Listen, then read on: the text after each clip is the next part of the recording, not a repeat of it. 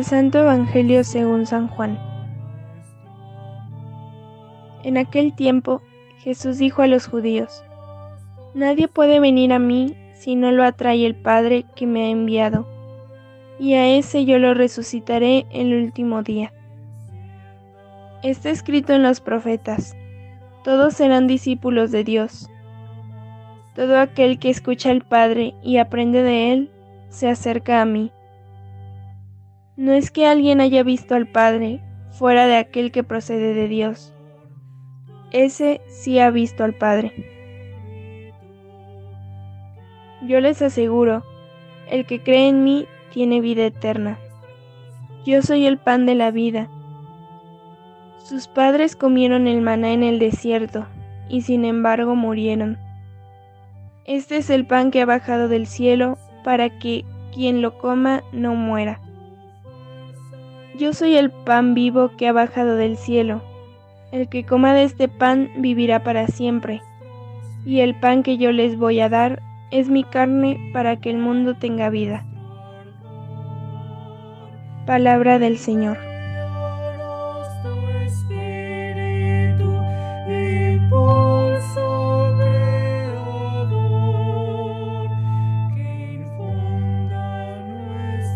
Hermanos y hermanas, muy buenos días.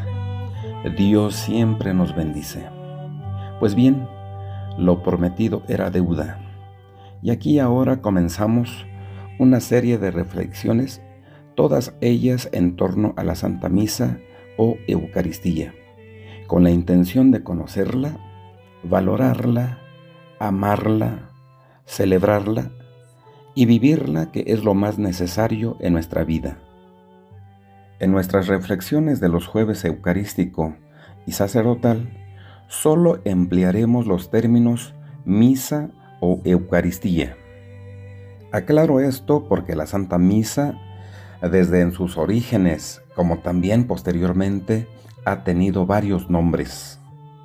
Por tanto, entonces, comenzamos por entender qué significan las palabras misa o Eucaristía. Misa viene del latín mitere, enviar. dos misa est. Pueden irse en paz, su misión ha comenzado. Eucaristía viene de la palabra griega eucharistesas, que significa acción de gracias o gracias sencillamente. Gracias a Dios, por supuesto, para la persona es agradecida con Dios. Con respecto a la palabra misa, yo, su servidor, desde en el inicio de mi vida sacerdotal, siempre despido a los fieles. Vayamos en paz a hacer vida lo que hemos celebrado. Si nos damos cuenta, es casi igual a pueden irse en paz, su misión ha comenzado. La misa es uno de los siete sacramentos que son el tesoro más grande que tiene nuestra Madre la Iglesia. Se encuentra dentro de los sacramentos de iniciación, bautismo, comunión o misa y confirmación, o sea, se encuentra como base de nuestra fe. Primero nacemos en Dios, sacramento del bautismo. Segundo, comemos, o sea, nos alimentamos de Jesús, sacramento de la comunión o misa. Tercero, anunciamos lo que comemos, o sea, la confirmación. De lo que estamos hablando, todo nace en la última cena de Jesús, Eucaristía y sacerdocio. No se entiende si se separan. Uno es para el otro. Y lo que sustenta todo esto es la resurrección de Jesús. Recordar, no hay jueves santo si no hay domingo de resurrección. Y a propósito del domingo, que significa en latín dies domine, día del Señor. El domingo entonces celebramos el día del Señor, el día del resucitado Jesús. Y lo celebramos dándole gracias, eujaristesas. comiéndolo aunque esto no lo escuchamos bien. ¿A qué acudimos a misa entonces? A comer al resucitado Jesús, para después anunciar con nuestra vida lo que hemos comido. La Santa Misa consta de dos partes inseparables, liturgia de la palabra y liturgia eucarística. Si falta una de las dos, no es misa. La palabra es la sagrada escritura que se lee. La liturgia eucarística es donde se encuentra la consagración del pan y del vino que solo lo hace el sacerdote que preside la Santa Misa. De todo lo que hemos hablado hasta aquí y lo que sigue es a propósito del Santo Evangelio que corresponde el día de hoy, que es San Juan capítulo 6 versos del 44 al 51, donde Jesús dice, Yo soy el pan vivo bajado del cielo, el que me come vivirá para siempre. No soy como el maná que comieron sus padres en el desierto, pues murieron. Para que vayamos comprendiendo de lo que estamos hablando, les suplico de rodillas que se lea el libro del Éxodo, todo el capítulo 16 y si pueden, todos los capítulos del libro del Éxodo para instruirnos un poco.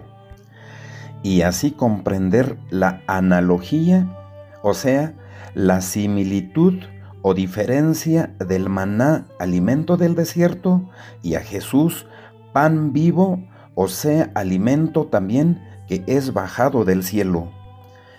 Maná, pan perecedero, o sea que se acaba, y Jesús, pan o alimento eterno, o sea, alimento necesario en nuestra vida.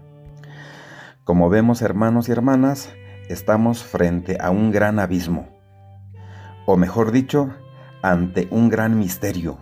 El misterio de los misterios se ha dicho antes, de nuestra fe cristiana católica, y afortunadamente es lo que creemos los que formamos la Iglesia, una santa católica y apostólica, que tiene su inicio en Jesús en el cenáculo y que está y sigue su camino hasta el final de los tiempos.